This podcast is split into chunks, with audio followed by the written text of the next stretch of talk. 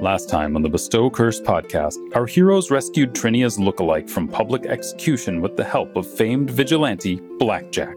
Having seen Sylvie's daring deeds, Blackjack was revealed to be none other than Vencarlo Orsini, who recruited her to be the inheritor of his crime fighting moniker when his time is over. But before the crew could get Molly out of the city, Zelara's Harrow deck began to ominously shuffle. The Cursed campaign continues now.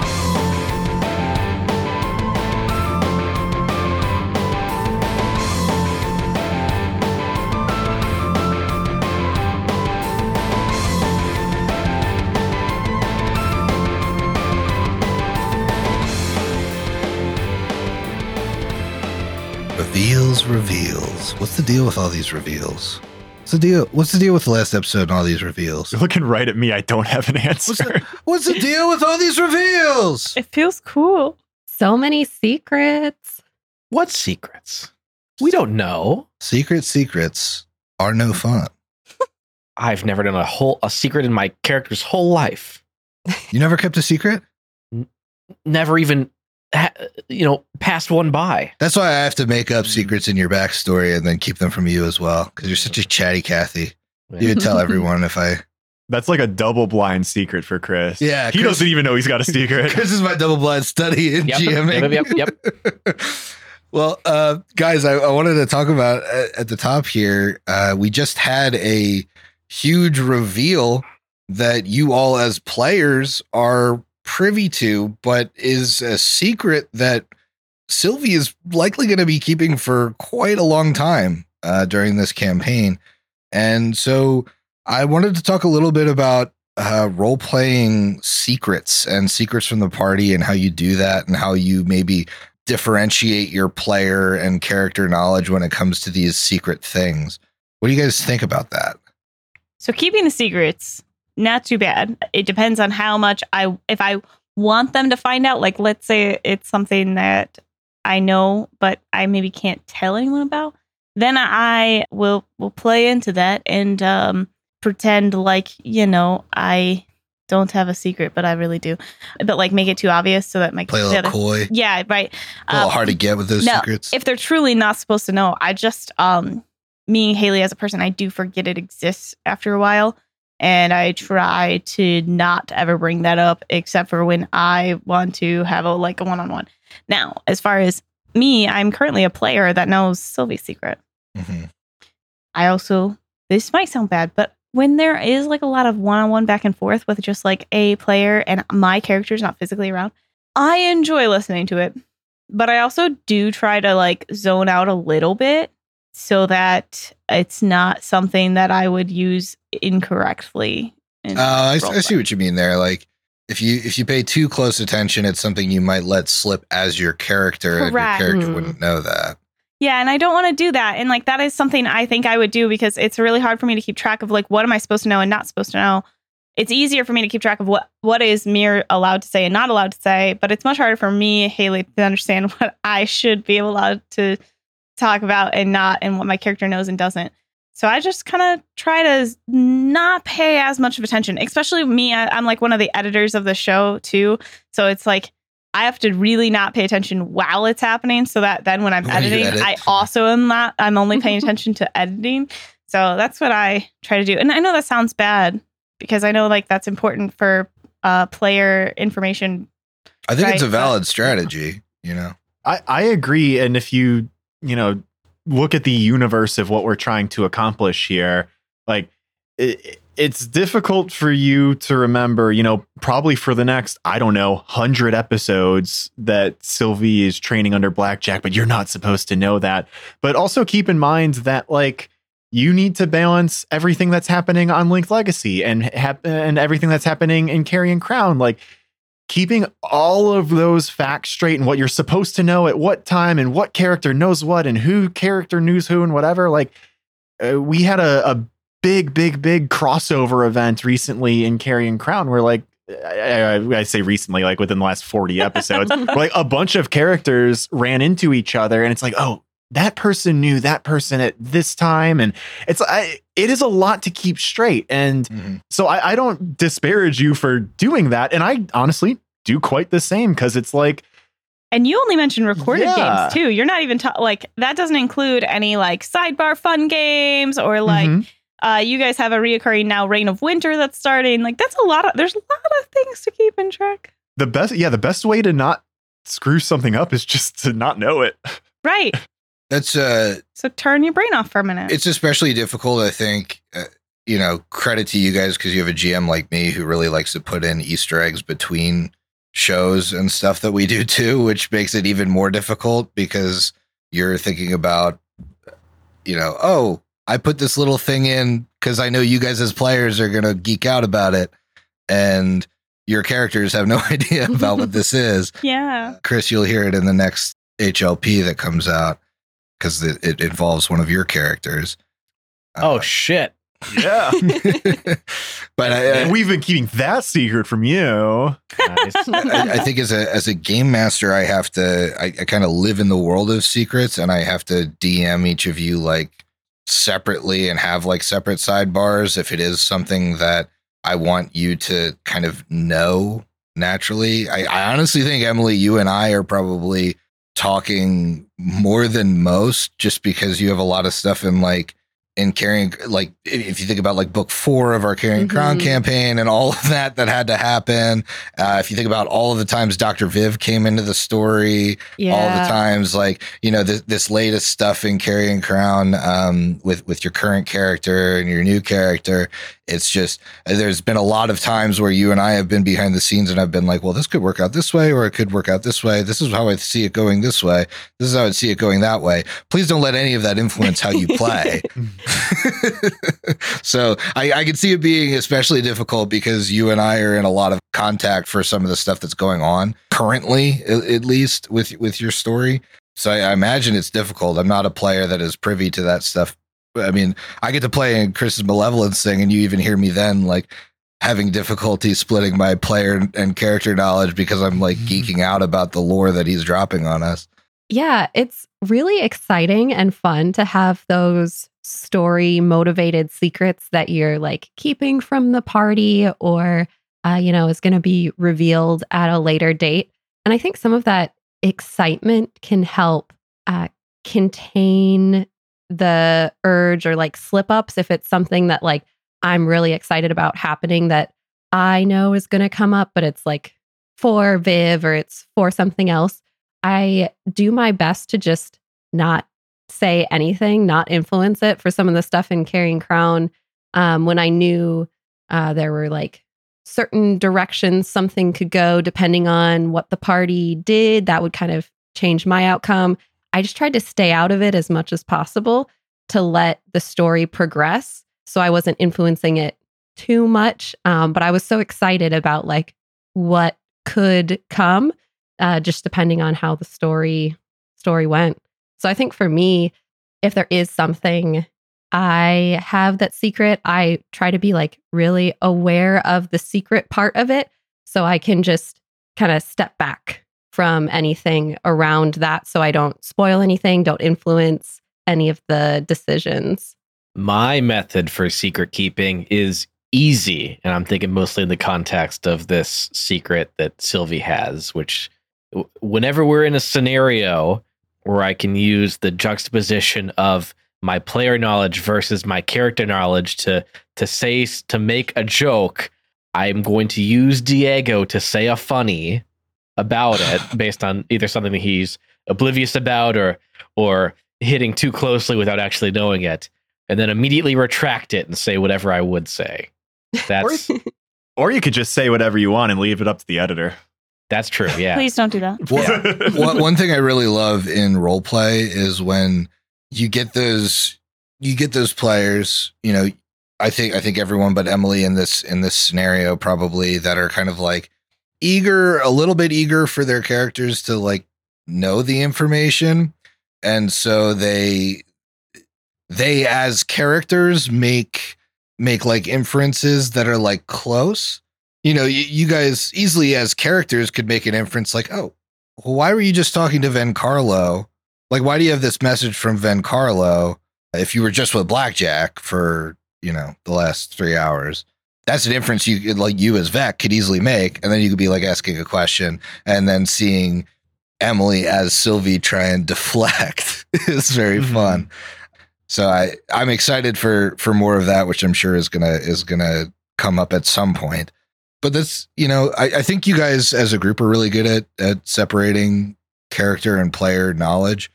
So that's why revealing secrets like this at the whole table is is possible for me as a GM is because I know you guys are going to play your characters in a way that that doesn't um that doesn't spoil it in the campaign but uh but is a fun thing that that we all get to experience together at a, at the table so I am curious how other people like GM that kind of stuff I know you know in the past I've certainly messaged somebody about a secret or whatever and said hey we're going to keep this a secret until this point but um but sometimes it's fun to just reveal it all at the table It's like a respect thing too. Like I know this secret is important for Emily, so I'm not going to play Vec and like blast her with 20 questions and be like, "Well, Vec thinks that maybe there's something suspicious." It's like, "No, I know that's important to Emily." So like Vec might just take that on the chin and be like, "Okay, sure, whatever." Yeah. Because like Mhm. I don't want to I don't want to force it out of you because like that's shitty for you. And and, and if the tables were turned, like I wouldn't want like Chris or Haley or, or or Emily to like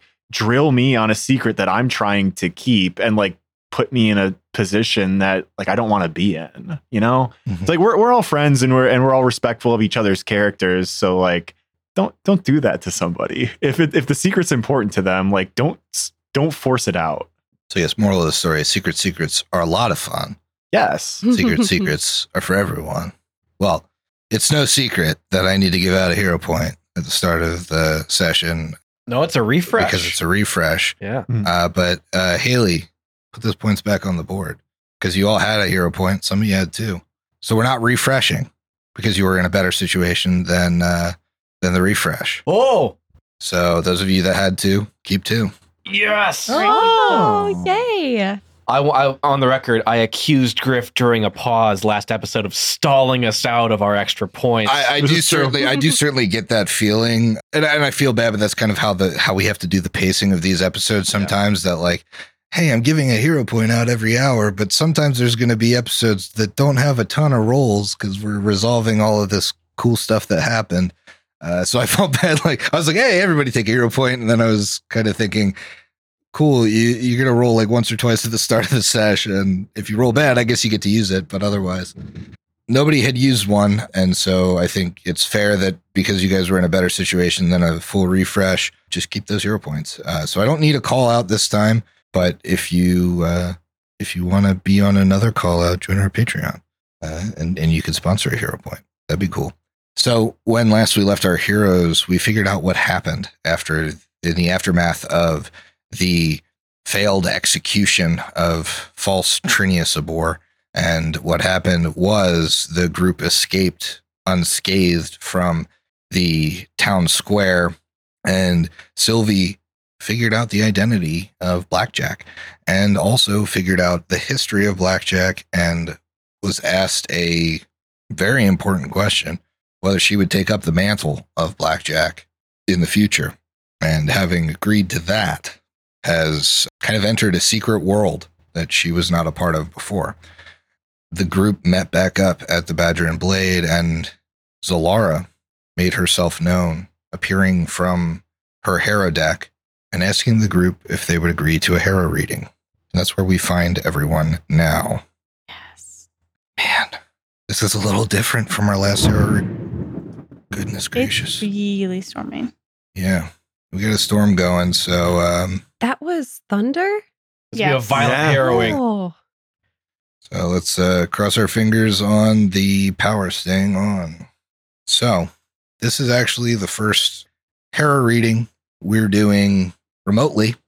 Last time we were able to do it all in person, but now what I'm going to do is I'm going to kind of do this harrow reading in my space, and um, and I'll let you guys know what cards are being drawn. I'm obviously going to describe them, etc.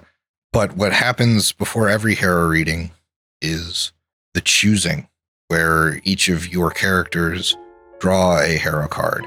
And so Zelara would present the deck to the four of you. And uh, who's the first to draw?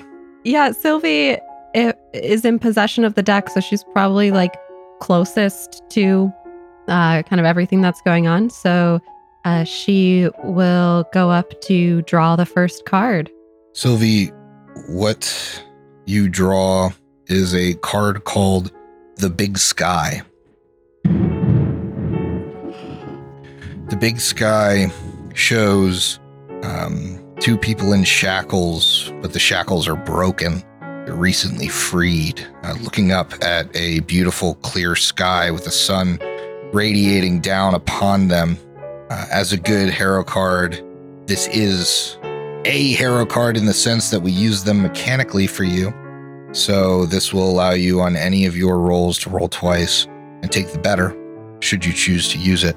Awesome and very appropriate. So make sure you write that down. I'm going to add it to my sheet. I I also wrote it down, just note wise. This is the chaotic good card of strength. And Zelara, after handing you this card, looks at you. Your destiny has changed. This card represents a momentous change. Originally, it stood for all of the slaves of a nation being freed. That is what it depicts here.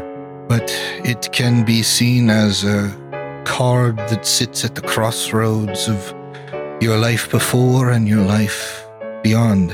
And something has happened to you, Sylvie. In Sylvie's mind, she's thinking of uh, what she just found out with Blackjack, but keeps that to herself. This was a big change for all of us. I am of a noble family, and I just openly defied a the Queen's public execution. This was not a decision that was taken lightly. Yes. Although I don't know if that is all that has changed within you, dear. Who draws next? Mir will step up and draw. Mir, you draw the lawful good card of wisdom, Oh, the winged serpent. oh. Mir, this card represents understanding. It it means that in your future or right now even you are working to unite different ideologies or different ideas. The idea of knowledge versus what is right and wrong. I see it as a nebulous decision in, for your part. Knowledge of what is right and wrong is often very gray, and I think you will bridge the gap between what must be done and what is right to be done. That is what I see for you. I hope that I can appropriately understand what's right and and what where I should be. I don't want to accidentally choose the wrong choice. Well, you seem the type that follows her gut, and it seems to have served you well so far. Is that Figgy's card too? Figgy's card is the worm. Who draws next? Uh, that that is a good card for your um, for your hero card for this book, mechanically. Vec's reclining on one of these barber chairs. Why don't you go ahead, Diego? I went last last time anyway. I can clean up again. Diego steps up, knocks twice on the table, and says, Hit me, and winks at Sylvie. You bastard. Kidding.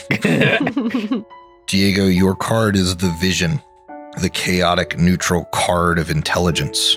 Ooh. I sense a convergence in you, Diego. Too much knowledge across too many lifetimes coming together in one place. In you, how will you use such knowledge of your past? It has the potential to drive you mad. This is the card of madness, after all.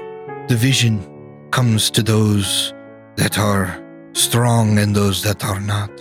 And those that are not do not survive it. Interesting.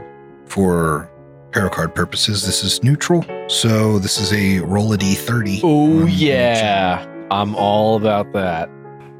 Suppose it's Martin then. I suppose it is. Hmm.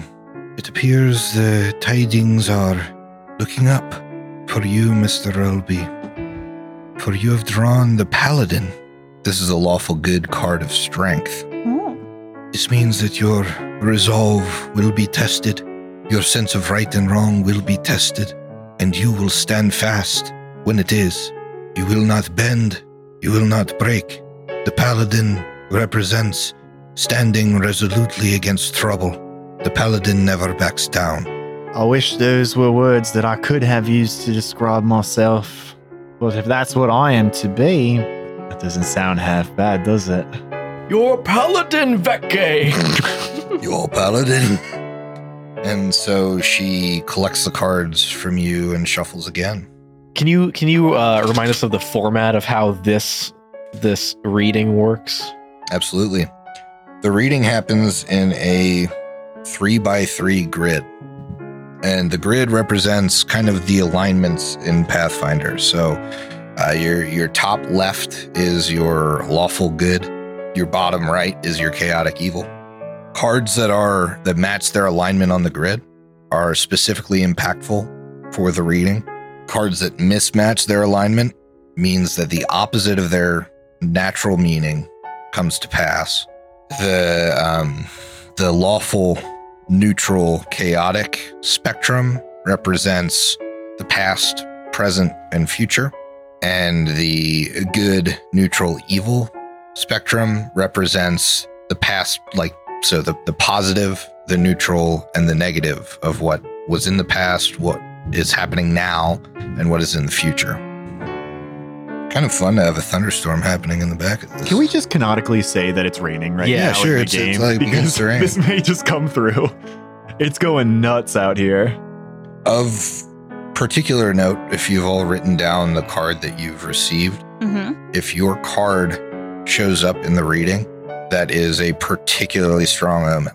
Okay. Uh, whether it's good or bad, it that that means that that part of the reading is specific to you. And so I'm going to set my grid here. We're going to get going. What order are you are you revealing the cards in? So, as the standard harrow reading goes, we will go from past to future. And usually we go positive to negative. Okay. Um, however, technically, it's you're supposed to like, like as I will do, you're supposed to real, reveal all of the past and then interpret it, and then reveal all of the present and then interpret it. Mm-hmm. Okay. So Zelara begins revealing the past. In the past, positive is the idiot. It shows a bound man in a uh, ridiculous looking costume being attacked by goblins. He's got arrows sticking out of him. He's clearly wounded. This is the neutral evil card of intelligence. In the past, neutral, we have the lost. This shows a um, an undead monster in heavy armor, kind of wandering around as if, uh, again, completely lost. This is the chaotic evil card of wisdom. And in the past negative, we have the keep, the neutral good card of strength. This shows a castle upon a high, a high, like, outcropping of rock that is like mechanized. It's very strange. It looks like a, a castle with legs, kind of like a kind of like a mechanical Baba Yaga's hut. And so she begins with the idiot. Hmm. It appears that a mistake that has been made in the past, something that you did that went awry, will cease to hurt you as you move on from it. Maybe someone you wronged in some way or someone who felt wronged by you is going to forgive you. It may take time, but your mistakes can be undone. She then looks to the lost. The damage has been done. Whether that means that Korvosa ends in ashes or in prosperity is unknown, but the powers that be have broken. The emptiness of the throne has caused a permanent schism. It will not be undone. The city must die, but whether or not it is born again is unclear. It could be a phoenix rising from its own ashes, or it could be a tombstone representing what happens when insanity is allowed to propagate. She then turns to the keep. The keep, misaligned, Castle Korvosa was the symbol of the strength of the city. And normally, the keep represents unshakable strength that can withstand any hardship. The keep, the keep has fallen. But the keep is not insurmountable because it no longer represents withstanding any hardship. That also means that it can be overcome. Something happened. My guess is the death of Eodred that changed the way Castle Korvosa represents itself to the city. You already see it. Blackjack has risen up against the Queen. Whatever caused Eodred's death has set off a chain reaction, and it cannot be undone. She then moves to the present. In the present good is the Rabbit Prince. This card is the chaotic neutral card of dexterity, and it shows a anthropomorphic rabbit with a broken sword. Oh, in the neutral present is the big sky. Oh. Sylvie. Yes. And in the negative present is the hidden truth, the lawful good card of intelligence. What is the big sky again? The big sky is the chaotic good card of strength. Hmm. I had a note written down that's about liberation. Zelara considers the deck for a while with with obvious attention paid to the big sky. Hmm. Well, the rabbit prince represents that the fight is here. It is not coming. It is here. It is happening now. It although it normally means that defeat can come to anyone, no matter how prepared.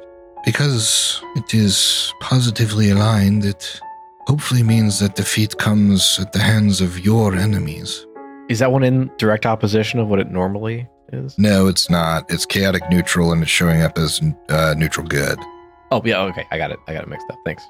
But um, the card also represents young members of noble houses. Strange that we have one of them among us, and she shows up again here in the big sky. And good tidings for you, Sylvie. Young members of noble houses showing up in the positive grants you good fortune right now. However, the big sky appearing here means that whatever change your friend Sylvie is experiencing right now is representative of a larger change. The city itself is changing, changing sides. I'm sure you felt it already. Is changing hands, is changing who it relies on. You sown doubt in the Queen with what you did recently, and that is rippling across the city right now. The people are starting to rise up. The big sky represents a nation being freed. But a city can be freed too from the shackles of aristocracy. That is happening now. And Sylvie, you will be pivotal into that change. I am not like the other privileged nobles that take and take and do not give back to the city. They only think of themselves. I can use my privilege to benefit the city and not continue to keep down the the masses and the common folk. The change is already here. We just have to help it along. Mm. Well, the hidden truth. That represents that there is more to your enemy than you know. The hidden truth is that those that you face are stronger than you believe. Right now, the serial killer Rolth Lamm gathers allies. The other malignant forces around this town that you know of, you do not know enough about them. You do not know what they're capable of. They do not appear as what they are actually. They do not show their strength on their sleeve. Mm. That is what you're up against right now, and it's coming for you. She then shows the future. Ooh, boy, that is misaligned. No. That is correctly aligned. Oh. That is misaligned. What the? Biggie noises. Future looking not great. She, even as a ghost, begins to shake as she sees this future. Every card, either misaligned or appropriately, uh, like perfectly aligned, means that this future reading is likely truth. She shows the Waxworks, the chaotic evil card of Constitution in the chaotic good slot. She shows the Courtesan, the chaotic neutral card of Charisma in the chaotic neutral slot. And she shows the Unicorn, the chaotic good card of Charisma in the chaotic evil slot. The Waxworks represents torture and imprisonment in the future. Korvosa's people will be subjugated. They will be trapped. Uh, they may be wiped out. But it also represents helplessness and misaligned. That means that the helplessness and paralysis that this card stands for can be subverted. You are not helpless if you are not stood in one place. If you take action, you can prevent the torture of many if you know where to look. It also means that those that would help are not as they appear, and those that would hurt can also be good people. The courtesan represents the superficiality of social niceties and how fake the upper class truly is and correctly aligned. That means doubly so for Korvosa. Do not trust those in power, for they put on a face that everyone can see. Those in power that are nice to you may not have your best interest at heart. This also represents the need for you to play the political game. You may need to go along with these superficial niceties in order to progress. You have to be willing to be a bit slimy in order to make progress sometimes. Your willingness to grease the wheels will see how far you go. Finally, the unicorn. Normally, this card represents prophecy. In the future, you will find that someone close to you has a direct link to the gods, but misaligned, this may mean that that link makes them a puppet. You, as mortals, will never be able to know the true intentions of a deity. Be wary, for one with the backing of true prophecies means nothing in the age of lost omens. The unicorn represents prophecy and misaligned. It represents the death of prophecy. Aroden died, so prophecy can no longer live. But what does that mean for all of you? And what role does Aroden have to play? We shall see. And with that, she takes her cards, shuffles them, and they begin to glow. As the harrow card relic gains a new gift.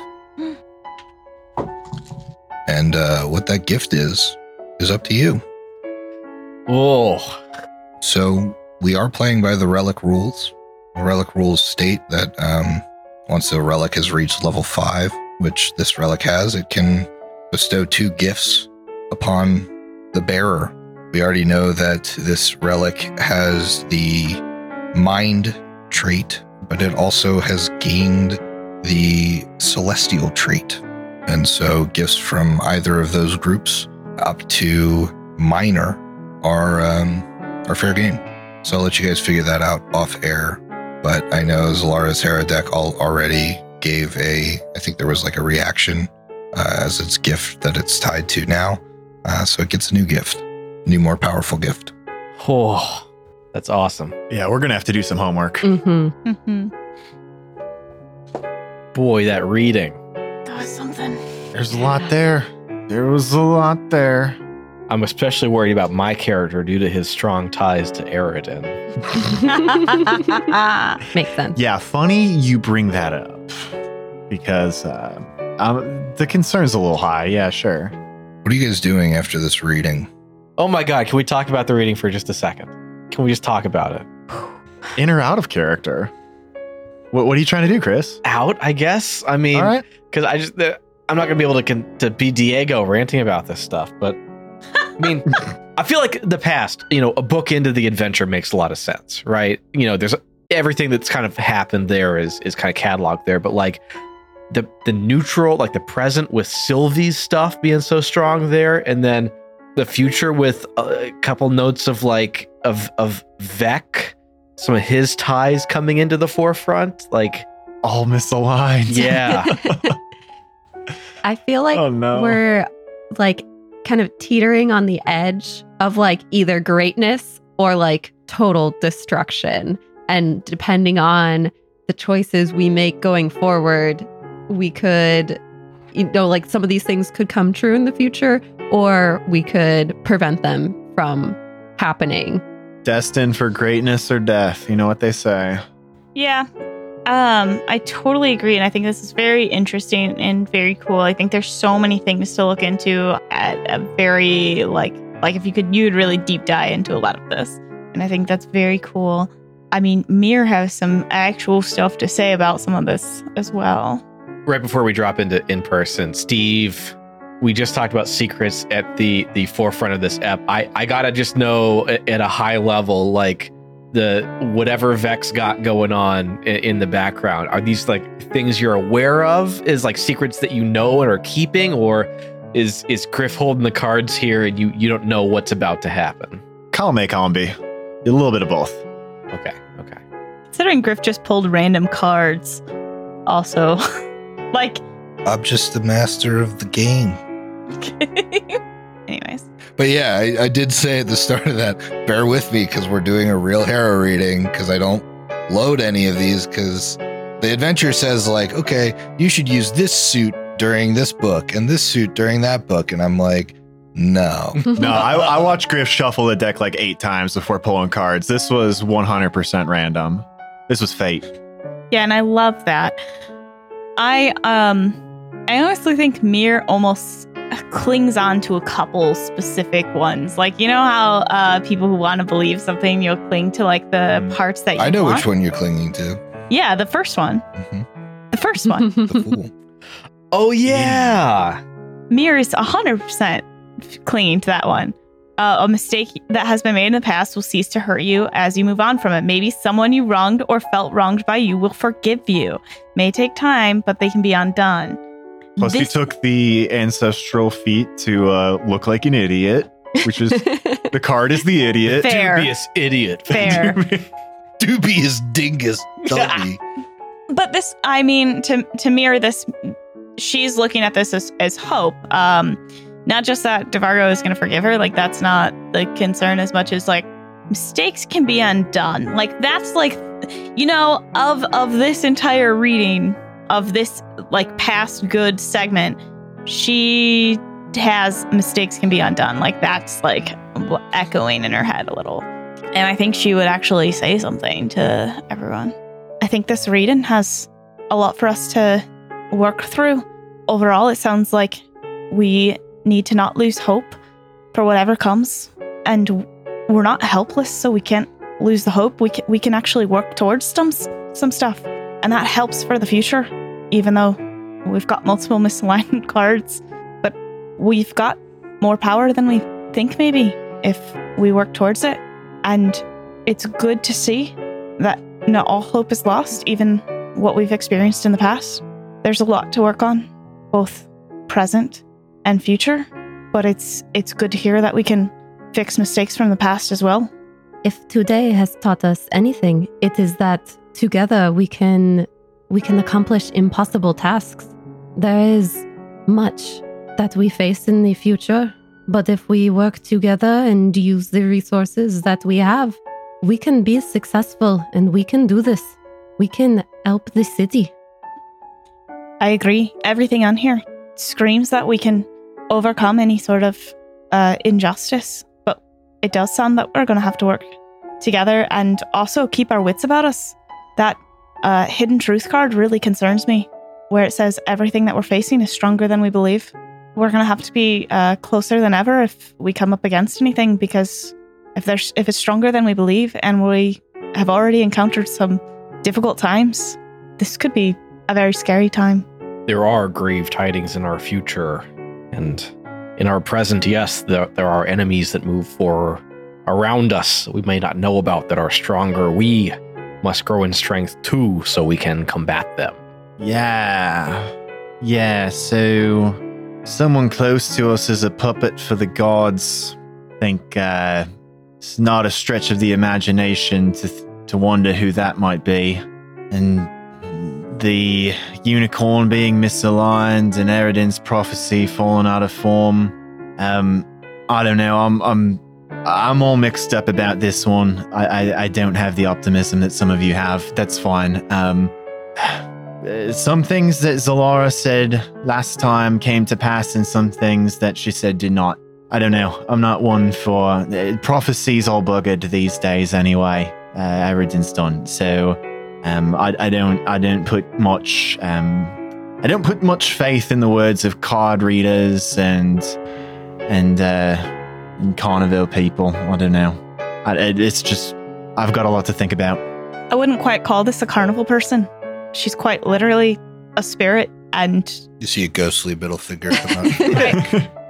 this feels a little bit more than that. Great, we've fought the dead before. I mean, they're around. I don't know. It's just maybe she sees the future in ways that we don't. Maybe she is a um, a charlatan of some sort who likes to tell us things that we want to hear, things that we don't want to hear. I don't know. I, I, you, you all can take whatever you like from these cards. I, I will do the same. These cards can be a tool as we approach our future and reflect on our past. These things are not set in stone. We still have our own free will, but they can help us as we navigate this difficult time. There is much chaos, and a brief glimpse of perspective is crucial. Here, here. We'll say. We'll say. so with that, are you heading your separate ways? I mean, Mira's got her list of stuff. I, I mean, I don't know. There's nothing currently that actually says we have to be together, right? Like Yeah, Diego's got a few things he he wants to do too. with this reading, should we take it on our own? And then I know I've got stuff in my own life that I want to do. Uh, I'd say unless something major happens, we go on with it and maybe meet for coffee or lunch or something at some point. But otherwise, uh, I'm not sure. Um, outside of being friends, what else we're working on together? Tell, you what, how about um, it's going to take me a few days to um, hear from our friend Vencarlo and escort this young lady out of town and get myself back here. How about in, let's call it, what, three days' time? We all meet back up here? Mia, hopefully that gives you enough time to pick up some clients, pay rent. Sylvie, perhaps you can start attending classes again, and I'm sure there's plenty you can do. Diego, as a fully esteemed member of the Shoanti tribe. Um, and then we can, I don't know, figure out what's happening next. Aye, let's set up a stand up in a few days, talk about our deliverables and what blockers we might have. Negative hero point. Go back. We don't talk work and play. Chris, get out of here. All right, well, I'm going to go ahead and sidebar with fake Trinia. yes, take that offline. I'm going to parking lot the Rolth Lamm thing for a while. Yeah, I mean, I, I think jokes aside, that is kind of the big question mark. You didn't run into Rolth Lamm in his lair. He's still at large, and you have no leads on him at this point. Do we even have like common victims? Like literally anything? Not that you have researched currently. I mean, if you want to, if you wanted to spend time like looking into the Keylot killer case, you could probably open it back up with with Cressida. Yeah, I guess um, going through Mir's head, right, like right or wrong, we dealt with what we were contracted to do. Mm-hmm. She now has more concerns that are bigger. She has uh, her her bigger concerns are her list, as well as if anything would get her to look into Rolth Lamm. It's it's this bit this potential for this plague or disease that um, would go into it. So that's where after three days, like of doing her list of stuff, which we'll get into, if if nothing else, like if nobody else has anything, you know, mind blowing, she would ask if anybody would be interested in researching that. But right now, we we don't have much to go on. So Well, then I, I will say you do go your separate ways. Um, I assume to your separate homes. So, Diego, you would likely go back to Trail's End, although it's, you know, it's much more empty than it was before with uh, most of the Shoanti having left. Hmm. Sylvie, you'd, you'd head back to, to your family's small manor. And Vec, you'd head to your apartment to see your grandfather. Mir, you're, you know, you're already home. Vec, when you arrive, your grandfather is up and active. Uh, he's walking around the apartment unassisted, which is unusual. Hmm. Uh, usually, he uses a kind of carved cane that he that he kind of you know hobbles around with, and he seems to be moving like freely. Like he he doesn't seem to be struggling without the cane. And as you listen, he's muttering to himself. He's not speaking common. You see a note on your table and a silver necklace. Hey, uh, Grandpops, what, what's going on here? He turns to you and smiles, and you see in his eyes recognition of you. And what comes out is gibberish. Now this this is perplexing. But he like comes forward towards you and, and shakes your hand with a strength that you have not felt in him. Whoa, whoa, whoa, whoa! I, I um, I, I, I, I, I apologize. I didn't know what you're saying. He cocks his head at you and says something and just like furrows his brow. You can tell he's asked you a question, but you can't understand.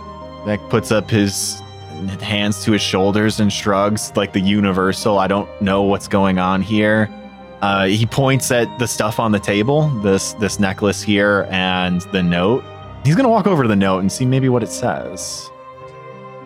The note is from an anonymous sender.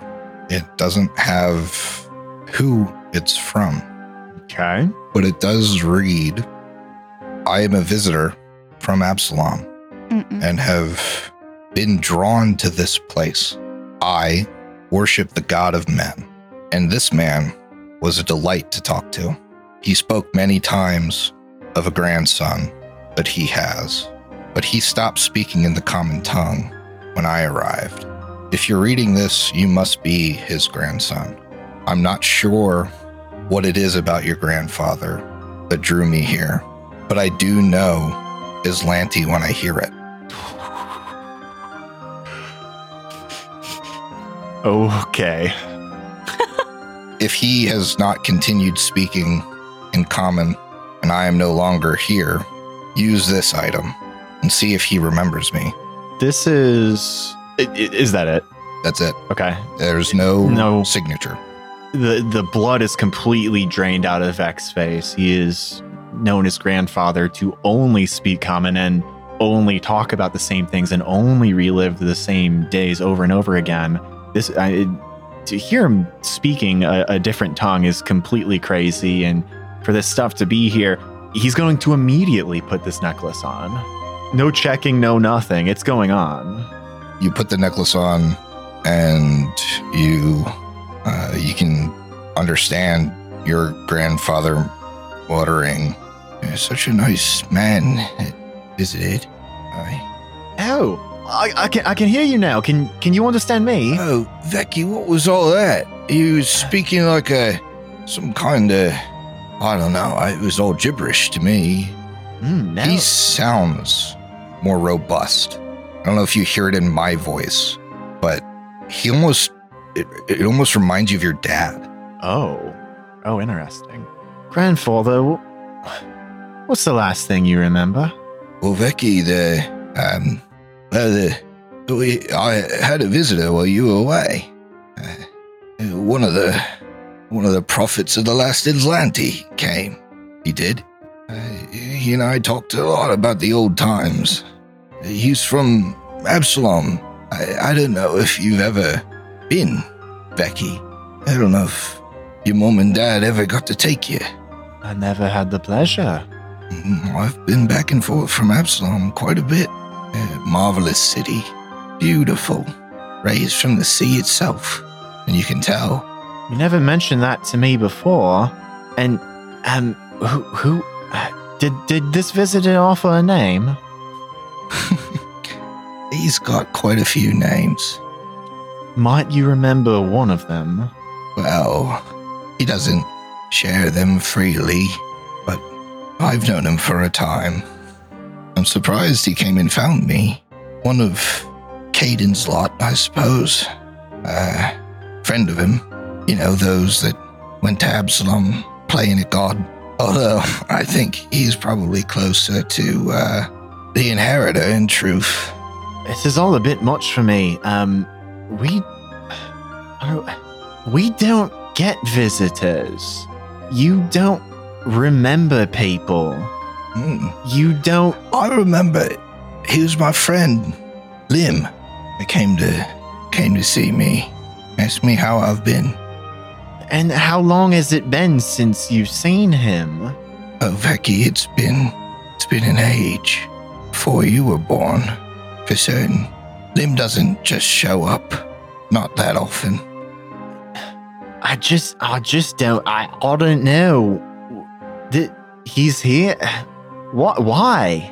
Why? Why was he here? Why did he leave this? Why are you speaking something that I can't understand? Why do I have to put on a necklace to understand that you're speaking Azlanti, a language that's been dead for thousands of years? I don't speak Azlanti, neither do you. Well, Becky, maybe I just forgot. You ever think of that? You don't forget a language. You forget a lot of things over time. Listen, Lim was here. They said hello. At least it wasn't wasn't Volshnik visiting again. It's nice to see someone new. you, you don't you don't re- you don't remember new people you it just doesn't work with you what this doesn't make any sense there was a woman living here for weeks what was her name i've come back here with friends what was their names What do you mean a woman was here? Becky, you scoundrel. It's not the point. The f- dad's dead. Your son's dead. The family business is nothing. We're living in a tenement. We've been living here for God's knows how long. And you speak in a language, and I can't, I don't know if tomorrow you're to remember this conversation. You shouldn't. I don't know. And now I'm saying things that are not, not, not to make any sense, and you're to forget them soon. Yeah, Vec, this is this is strange to you. You detect magic all over your grandfather. It like hurts mm. your eyes. Like all like in 2E Yeah. you would detect it all over the place, but like it hurts your eyes. It- yeah, and it, like maybe, maybe he takes a second to to do that detect magic, and he recoils a little bit. What did this man do to you? Your friend when he came to visit, your friend from so long ago, your friend from Absalom. Uh, I think he just popped in to say hello, to ask where I've been all these years. Uh, it was just a friendly conversation, Vecchi. There's no reason to, no reason to be upset. I can't help it. Uh, Vec, you notice something as you're having this conversation. You probably like sit down to, you know, process this. Now that you speak Azlanti, you see that what you thought were decorative carvings on your grandfather's cane Mm-hmm.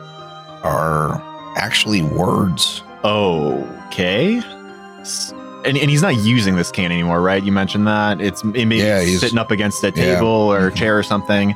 Um, I would definitely like to take a look at that. Sure. You take a look. Uh, you you begin to read these. It it's like spiraling down the staff. These sayings. It's like aphorisms. Make me a religion check. All right. Okay. Whoo, baby. Okay. Uh, 26 total, 18 on the die. Maybe ironically, um, these sentences hmm are from what are known as the Tome of Memory, and it is a holy book of Aroden. It contains supposedly things that Aroden himself said, and these are those such things going down the staff. Do you do anything with the staff? I don't know if those words have any significance or they're just like general aphorisms. Was that religion check enough to uh, identify an item by its magical tradition? Yeah, If this is even a magical item. uh, you you um, you take hold of the staff as your or of the um, of what you now know is a staff, not a cane. And as you do, the bald head of it opens into an eye. Uh, and this is a significantly magical item. It is it, it is known as a staff of providence. Providence. Yeah. A large stylized symbol of an eye adorns the top of this wooden staff, representing the watchful eye of the divine powers. The bearer of the staff can guide and protect, seeing bounties and tragedies that could befall them in the future. When wielding the staff, you gain a plus one item bonus on survival checks to sense direction or subsist, and to religion checks to recall knowledge. Uh, the staff has within it the spells Guidance, Light, Bless, Create Water, Augury, Create Food, See Invisibility, and Status. Whoa. And it works with the standard staff rules. So um, at the start of the day, you can invest in the staff, and you, as a person that can cast second level stel- spells, would put two points in the staff. Then you can decide to use any spell from the staff. A spell costs of the amount of points that are the level of the spell. So if you wanted to cast one of the second level spells from the staff, it, it would burn the staff for the day. hmm However, as a spontaneous caster, you could instead choose to burn one point from the staff and a spell slot of appropriate level and cast a spell from the staff. Um, so you could cast a second level spell for one point, burning a second level spell of your own. Oh, So wow. if you wanted to cast See Invisibility without burning the whole staff, you could do that. So it gives you a little bit of flexibility as a spontaneous caster to cast the spells that are in the staff using your own spell slots if you want to. Regardless of how you cast the spell, it works off of your own spell casting modifiers. So your own DC, your own spell attack modifier, if that was applicable in the case of this staff. I like that a lot. H- how about that necklace? Is that is that a special item? It is a choker of elocution. Okay. It's also a magical item. First staff in the campaign. So, a choker of elocution bears characters from a language's alphabet and gives knowledge of that language and the associated culture's customs. You gain a plus one item bonus to society checks and the ability to understand, speak, and write the chosen language, in this case, Azlanti. Your excellent elocution reduces the DC of flat checks to perform an auditory action when deafened from five to three. Um, and you, you know, so you, you know Azlanti now is the is a big benefit, but you also get a bonus to society checks. And if you're deafened again, like you were that one time, that flat check goes to three instead of five. Nice. Wow, that rocks. All of those things considered, yeah, Vec's sitting down, he has the staff in his hands and he looks up to his grandfather after maybe um, some time has gone by, you know, a few seconds, but a few seconds that feel like a few minutes. You you all know that kind of time. And he he says, "Sorry that I um that I snapped at you. I shouldn't. Um, I'm not a perfect person. You probably know that, or should know that. this is all quite a lot. You know, I, I, I care so much about you. I'm sorry. That's it. Sorry. It's all right, Becky. I, well, I, I don't quite understand. I, and I apologize for that as well. I've been feeling so good since Lim came to visit. But you're right, I don't remember the people you're talking about or or the other things you're saying. I I didn't remember that your dad's dead or your mom's dead. I guess I just remember better times. I wish I could forget it too. Um, but I can't. I can't forget. And I, I miss them every day. This is um we we live in tough times. We've been living in tough times for quite a quite a long time. I'm sorry. Um I I shouldn't have said those things. I think he just kind of like joins you on the couch or whatever you guys have that serves as a couch uh, where you were sitting examining the staff. He just kind of like puts an arm on your shoulder. Again, he he feels like you know stronger than than you remember, and this just like it's almost like a migraine you have. Like you're not even actively detecting magic, but you just like you feel it coming off of him. This just like these waves of magical energy, um, and and I think that you know you maybe you maybe continue to talk as he is like far more lucid than he ever has been Mhm. with you into the evening, and when morning comes, the magic is gone. And Vec's like even even sadder the next morning, right? Because like we he had a, a a glimpse of what could be right where he was able to have some sort of conversation with his grandfather that that seemed to mean something and um, seems to be a little bit more productive and and then again that's gone Mhm. so tough morning Yeah. tough morning for him fact, you know, morning does come for you, and uh, you do receive a note at the door uh, that asks you to come to Vencarlo's Academy. Um, and so that might be at least a bright spot in your morning as you figure out what you're going to do with the next couple of days. So let's uh, let's move over to uh, Sylvie because I think this is going to be a little bit more straightforward in what you're doing for the next couple of days. I assume bright and early you head to the academy Mm-hmm. and um, and you begin your training with Vencarlo. Training not in swordsmanship but in vigilantism. And you know he's as adept of a teacher as he was being a swordsman as he is for being a vigilante. He's clearly very experienced. He teaches you how to like you know fade into the shadows and how to like when to run, that kind of thing. Um, because much like Batman, you're not a superhero Mm-hmm. in terms of being superhuman. You're a regular person with uh, extraordinary fighting ability, maybe, but um, but you're you're still you know able to be killed. You're not Superman.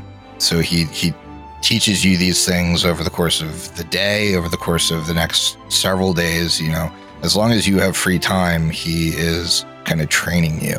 Is there anything in particular that you know you think Sylvie would like gravitate towards in the in the course of that training? Sylvie, uh, prior to when she was taking courses before this time, she is really focused. She is trying to absorb all of the information that he's giving her over the course of several days after getting that harrow reading. The gravity of what she accepted is starting to really hit her once the excitement has kind of worn away and she realizes how much there is to learn and how much influence she will have uh, eventually uh, gaining this position. So she will do her best to focus on every part of the training. But I think one of the areas she would uh, really kind of hone in on is how to kind of stay in the shadows and be unobserved. Gotcha. Yeah. Um, I mean, he's the he's the perfect teacher for that. He, you know, you, you, you notice that the the blackjack uniform is like all black and has some magical enhancements as well to uh, to blend into the shadows. So he would kind of teach you how to use those things uh, to your benefit. Use the environment to your benefit. Use magic to your benefit. I think he would he might be like surprised that you have magical aptitude, um, where he certainly you know is is less magical than you, uh, relying on items and gear. You have uh, spell casting in a, in a way, and uh, and the help of Sazzy. So um, you kind of excel at, at that stuff, um, and you make progress quickly. And I, I would say, like at this point in your kind of journey, you've learned enough to at any time dip into or retrain to the vigilante dedication. Ooh, okay. So, um, Ooh. so if if you wanted to take that dedication in the future, or if you wanted, if you ever wanted to replace a feat with that dedication, you could certainly do so. But I think I think that's what you kind of spend your time doing, unless there's unless there's something else that you wanted to explore. No, this is Sylvie's number one priority right now. Uh, she is really focused on living up to this honor and trying to learn as much as she can for, you know, the future comes and we have to face uh, all these these things that we have looming over us. Okay, Digo, what did you want to do during some of this time? Yeah, so there's a couple things. I know most of his tribe has, has left. hmm Is no longer at kind of where he expects them to be. Are any members or just There are certainly some uh, Shoanti still around. Thousand Bones led the majority of the Skoan-Quah out of the city uh, to to again kind of attempt to bring everyone together and and quell the tensions that were that were going to happen in the wake of Gaekhen's death. So I'd I'd say like there's maybe only a handful of Skoan-Quah that stuck around, but there are far more of the other tribes uh, still around, and uh, you do find that in a place like Trails End, the differentiation between your tribes is is a lot less delineated than it would feel if you were maybe in like the Cinderlands or something. Um, you kind of identify as one Shoanti people uh, the closer you are to Korvosa because you all face kind of the same you know the, the the group as a whole kind of faces the same prejudices and that kind of and problems in in the city Okay. I think I think there are a couple things on his mind at this point. One is uh, in our expedition and exploration of the Dead Warrens, there were a couple books we left behind. Mhm. Things on golem crafting and diseases and plagues. He would be interested in in grabbing a couple representatives from each tribe and leading them back into the Dead Warrens to collect those books and also go over kind of what they had seen the party had uh, in that area so that they kind of understood what the situation was and uh, potentially if we need additional tribal folks going forward to help us uh, i- if Rolth Rolflam or any places in crops up again them having some background could be good for that Sure. Yeah. I, I'd say the maybe 10 uh, members of the Skoan-Quah that are with you take particular interest to this. The members of your own tribe are, as Diego would know, very, very um, dedicated to making sure that the dead rest. And so this is a, um, you know, this is a front to everything your tribe believes in. So they would take this information and kind of study it as a, you know, learning thy enemy type thing because uh, a necromancer of this kind of power is something that, like, it's kind of like if you were like a, you know, dedicated Pharasman, being a, a member of this Goan Quad. And in fact, they oftentimes do worship Pharasma. Yeah, so that's his kind of first priority on his list. The second is reestablishing negotiations and just general uh, talks with the Korvosan leadership or whoever Thousand Bones was talking before he kind of assumed this role. And leading up to that, he would again reach out to all the other tribes and ask them if they want to send representatives to to go with him to to reestablish that talk, just to get other people in the fold too. Mhm. I think um, Tukpar would be the first to to volunteer. I think what you were to uh, Thousand Bones, he would want to be for you, not only like backup muscle, but also like counsel so he would he would certainly agree to go. I think you do have members from um, from several other tribes that would be interested in joining you, and you have an inn with Cressida, so I think you could honestly like meet with Cressida and figure out the logistics of that because she and Thousand Bones clearly had like some sort of relationship, and she is the field marshal. So, so what you would learn in that conversation, you bring these people together and you have a productive conversation with Cressida in terms of you know the guards' alignment with um, with protecting you know the Shoanti as well as um, as well as her kind of like recommending some more like less guard oriented and more like you know social program like city planning style people to reach out to but she would take you aside diego diego do you mind if we have a private conversation about what happened in the town square the other day I think that would be productive too, yes. um, she um, she brings you into her office. No, you can certainly share all this information with the rest of the group. I've received advance word that Queen Ileosa intends to restructure several elements of the city's military organizations. Rumor has it she's disbanding some or even all of the existing groups in favor of new organizations and I, I'm becoming, you know, with with events running the way they have, I'm becoming increasingly afraid of her inexperience as a ruler resulted in some poor or even disastrous decisions. I I can't exactly speak out. I'm I'm honestly a bit worried about my own position. I'm trying to hang on to it. I feel I owe it to the people of Korvosa and also my fellow Co- Korvosan guards to try and maintain at least some level of uh, authority so that so that I can sway decision making. Um, I haven't heard much word about you and your friends being overly noticed among the guard or among uh, Ileosa's new group, but she's putting together her own personal guard. She's calling them the Grey Maidens, and I'm afraid um, with that and what might be happening with my position, I can't, I, I can't consider you and uh, and your friends official agents of the Korvosan Guard any longer. The badges that you had likely won't mean anything. Um, but I do promise to help you as much as I can. I foresee a time in the near future where the power of the Korvosan Guard won't be enough to protect those that serve the city. Um, and I can sense the people's motivations, the people's changing in sentiments. Um, I, I don't think this authoritarian rule will be accepted much by the average citizen uh, for much longer.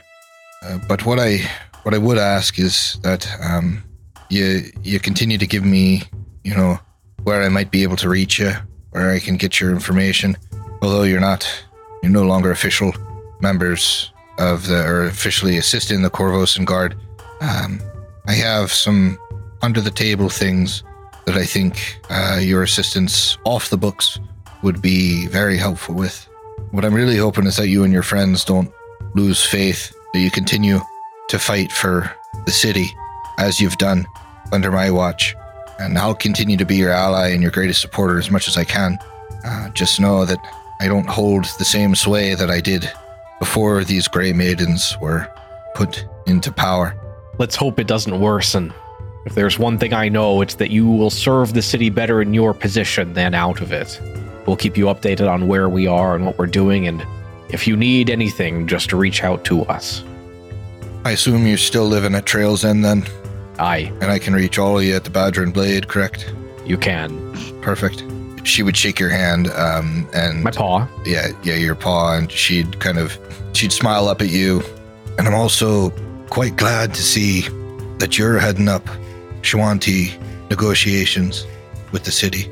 It's really good to see Nine Lives back on the streets again. Well, I wouldn't know what it was like beforehand, but I I'm happy to be where I am too. I hope good things can come of it. And I think that's kind of how Diego spends the the next couple of days. Um, Mir, what are you doing in this time? My list is long. Well, let's let's kind of tick through it then. Yeah. So, uh, uh, number one, I I think there's something that needs to be addressed that hasn't been, which is we went and saw that um artist that does the really creepy artwork, and he had an actively like almost dying person that was apparently very important Salvator that Mir Scream. didn't know. Right? Yeah. So Salvator Scream, um, Mir didn't know but tried to help. Mhm. I have no idea if that person's still alive or dead. It might not be a bad call just to be like, hey, do you need any more healing supplies? I'm a little bit better and like I could maybe help out. Are, are you good? And that might be a quick stop that could be longer. So that's item maybe one because that, that feels like maybe potentially one of the more urgents. Item two, she just want to drop like a quick letter off with Devargo's men telling him like, hey, I'm still willing to help if any of your people need it. hmm Three, see my mom for check in with the Dark Light Sisterhood. Okay. So you go to Salvator Scream's house. Mhm. Yes. There is no front door. Oh. Where did it go? Uh, as you approach, it has clearly been ransacked. This Oh. this building. Um, you don't find Scream. Find nothing. You don't find the man that was in the bed. I was I was find being like a sarcastic asshole when I said that. Yeah. I just assumed there was no front door and I was being a jabroni, but you're like the front door is gone or broken or Yeah, like off. torn off its hinges. Hell Oh, Knight's geez. tossed it probably. Um, looks like there are signs of struggle here. Is there any evidence at all that like Mir could grab and then look into in the future or, or potentially even bring to like Sylvie with her societal knowledge? There's blood, lots of it. Grab the blood. I don't I don't think I can do anything with blood. I don't have like lore of blood. Yeah, there's blood on the bed where the No man blood. was. Um, you see like two of Scream's paintings are just ruined by a long streak splatter of blood. Um, no hint of either of them. Uh, you can make a survival check. Yeah, I, I will. Got a nine on the die for 19. Uh, you might have been expecting boot prints, like heavy greaves. You find none, uh, which leads you to believe that the Hell Knights didn't. It wasn't the Hell Knights. Ooh. Yeah, you don't think it it would have been the Hell Knights. Well, I guess if there if there's anything at all that looks like I could salvage it that might mean something, I guess, to someone, I don't know. I would try and take that as well as uh write a note on a parchment like uh sh- and put that somewhere maybe obvious if you're the owner, but not obvious for someone who walks into a ransacked area and just say, came to check in on you, see that you're gone and something bad happened come see me and then uh like i think just write like the badger and blade or if uh i don't know i think i've i mean I've, i know i've got like a little symbol of the place like maybe leave like my business's uh the logo. Logo. Yeah. Wait, you want to leave evidence tying your shop back to a crime scene? uh that's why i specifically wrote in the note saw your house was ransacked come see me if you need help Okay, okay. Uh, make a perception check. 25 As you look across the paintings, you notice something. Um, you saw the the kind of splash of blood, Mhm. And looking closer, you notice that there is paint that actually goes over the blood, which means it must be fresher. A particular color, cerulean. what's that mean Make a lore underworld check. I have a pretty good lore. 17. You think about it for a while, and the only connection you can draw is that the Thieves Guild in Korvosa is known as the Cerulean Society. Oh, Seems weird that they would leave a calling card like that.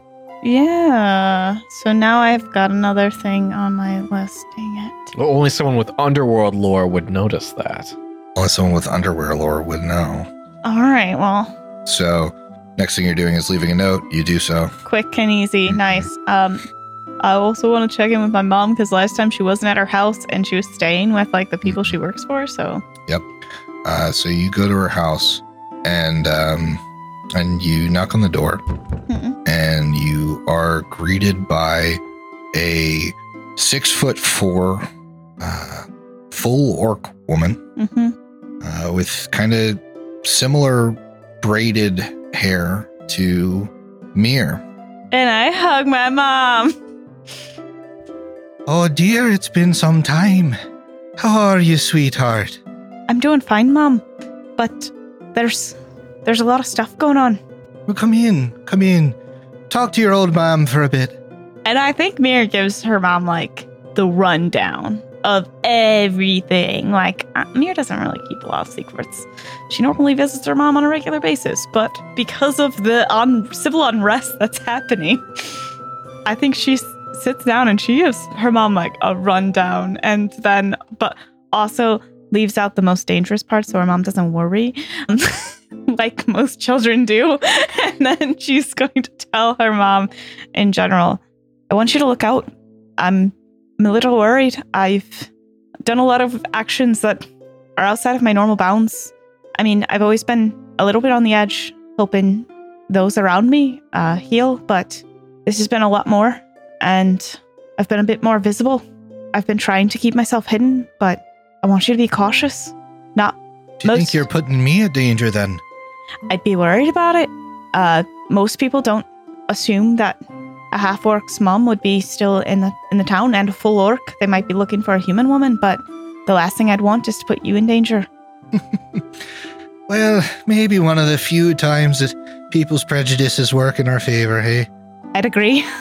I'll say Vec's Grandpa didn't uh, ha- had a run in as well, but that was a slightly different issue. So I'm hoping you can kind of stay out of it because we're at least separate enough, and people are rather prejudiced against us. So Well, I'm sure young Fig will keep ta- keep taking care of you.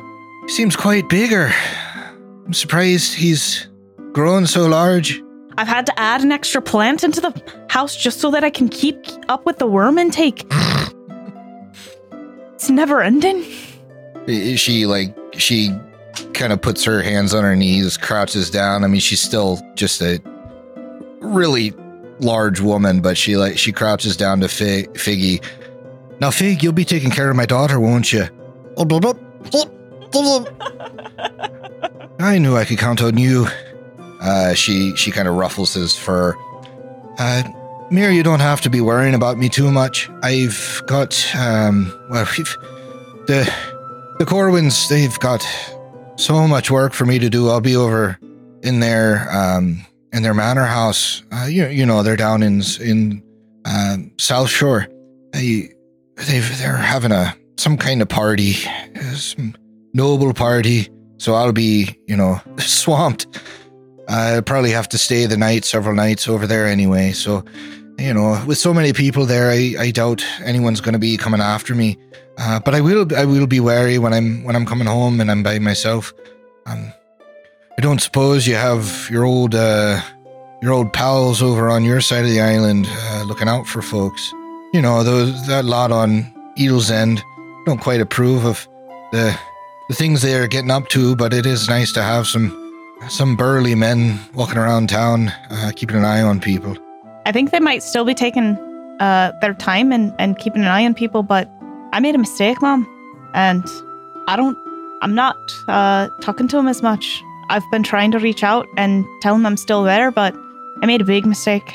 What'd you do? I tried to help a little girl, and I ended up hurting her a lot more.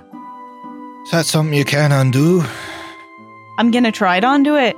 You know, you were a pretty resilient child, if I remember correctly. You bounced back from quite a bit. Now, uh, give me a moment, Mir. Just and she kind of she heads upstairs, um, and you hear like her ruffling through some stuff, and she comes down and like her big, you know, she is just this broad woman. Her arms are completely full, wrapped around with like all of these old toys that you remember that you used to have, and she kind of like plops them down on top of like a on top of like a almost like a bedroll and like wraps them up. Well, you you don't have any use for these, as far as I know. Uh, you might be able to make good with uh, that little girl with all of these old toys you used to love. I think she'll love them. Thank you, Mom. I didn't even think about this. That's why your mother always knows best.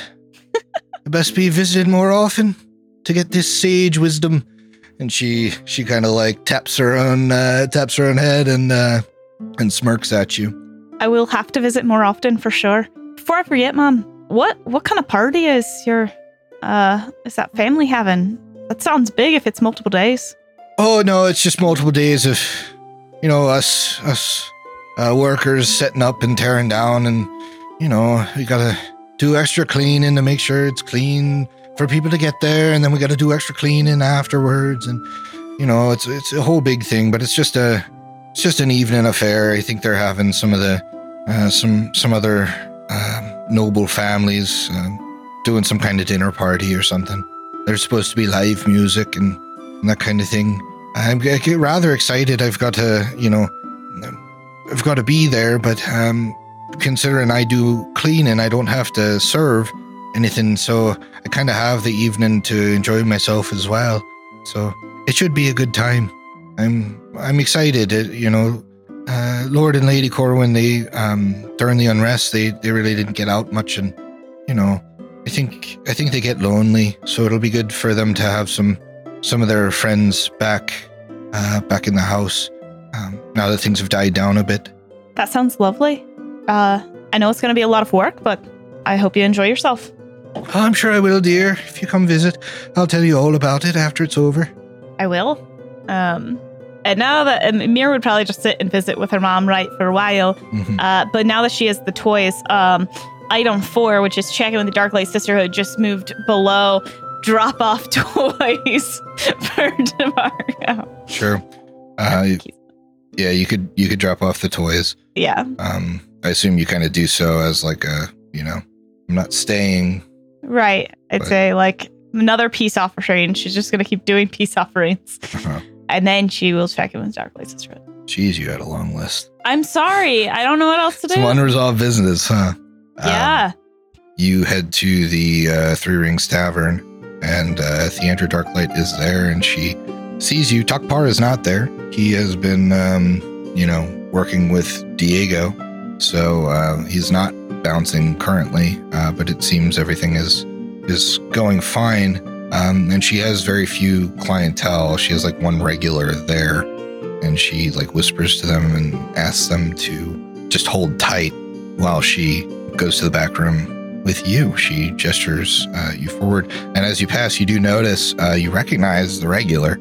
It is the um, the member of the guard that um, that you had kind of like you know help maybe sober up and and like you know get over some of the some of the you know trauma that he was dealing with with you know all of the all of the deserting and all of the um, riots and that kind of thing. Um, and he looks he looks a lot like he's in a lot better shape. He's like much more clean shaven. Uh, he's not drunk. He's just enjoying like a a beer, and he kind of waves at you, and you head into the back room.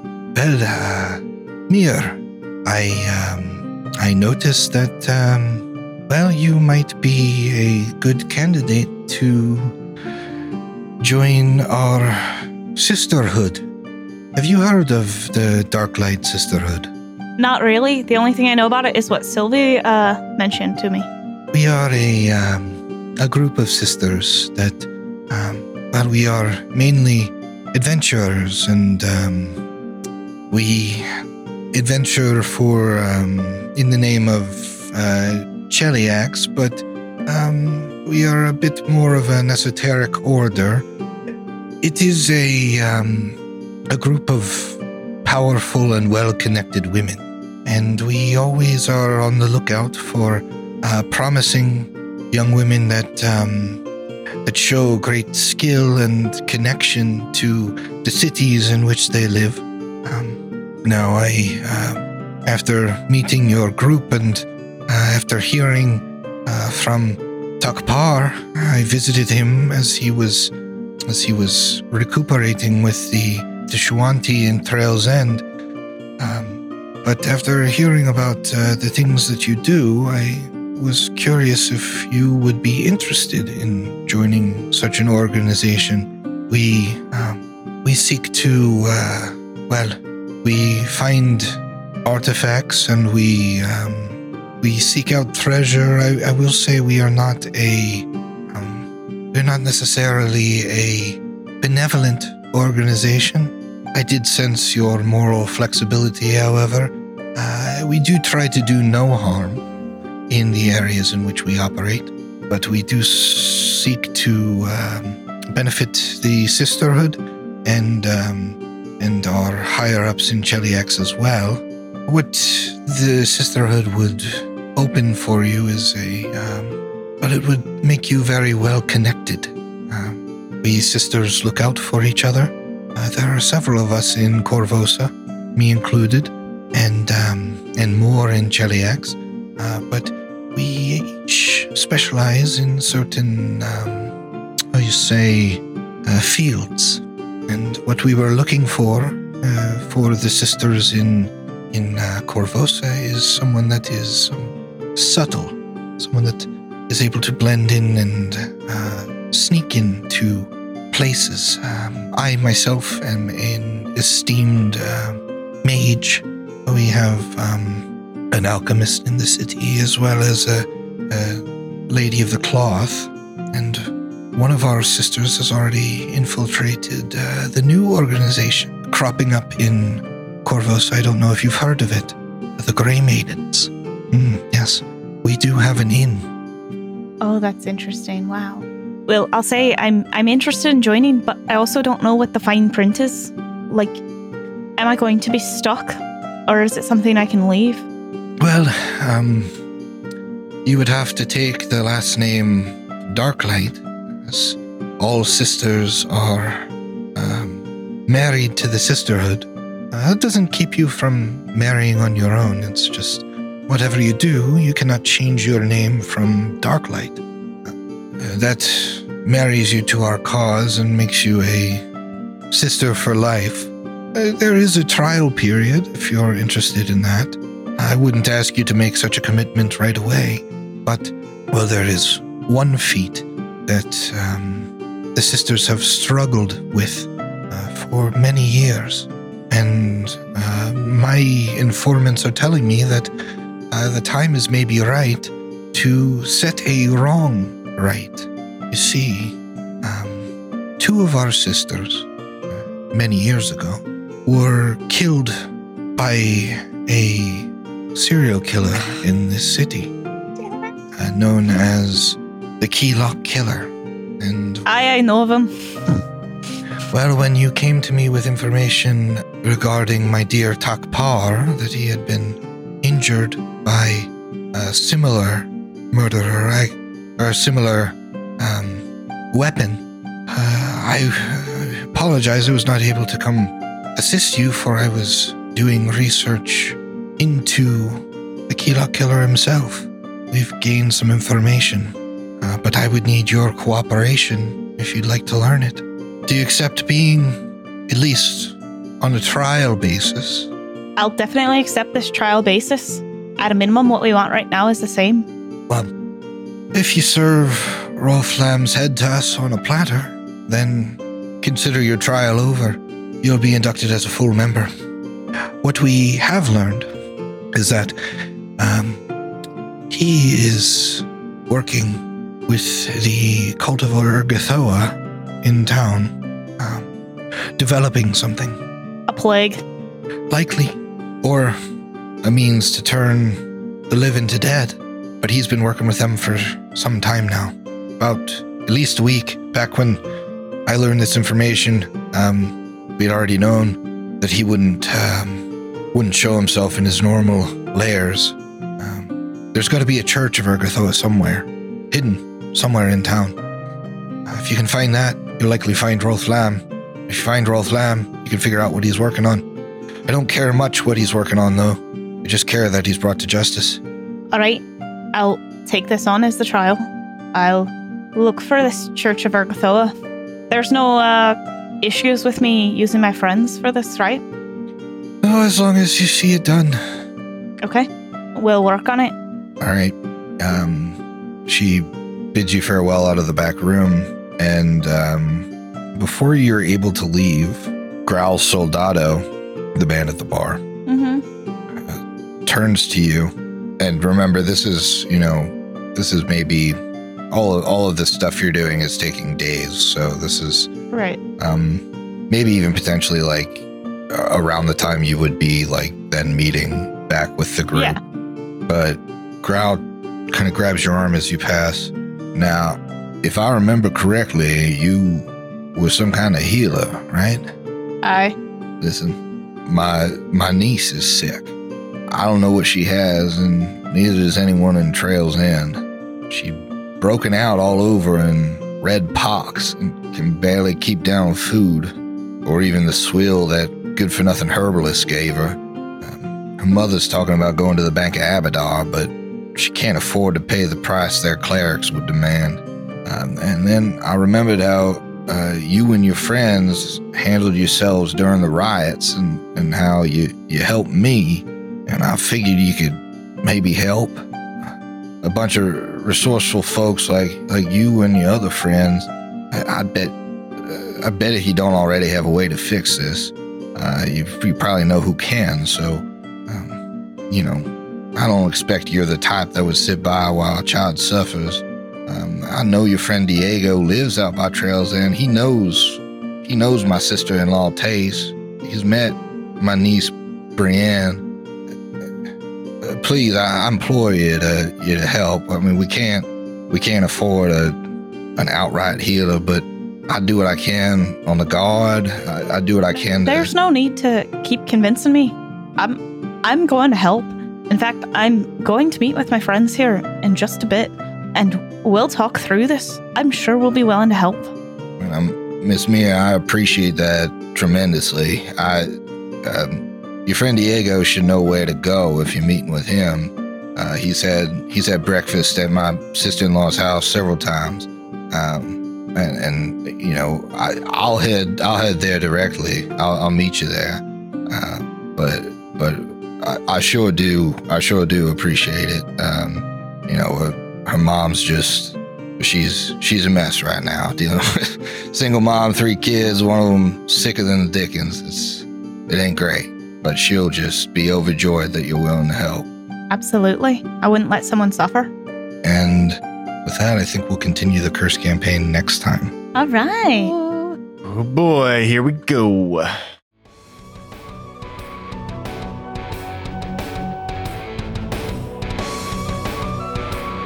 The Bestow Curse podcast is a Hideous Laughter Productions show.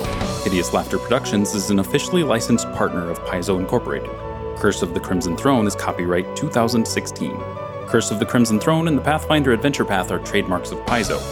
Paizo, Pathfinder, their respective logos, and all Paizo titles, characters, and artwork are properties of Paizo Incorporated and used with permission.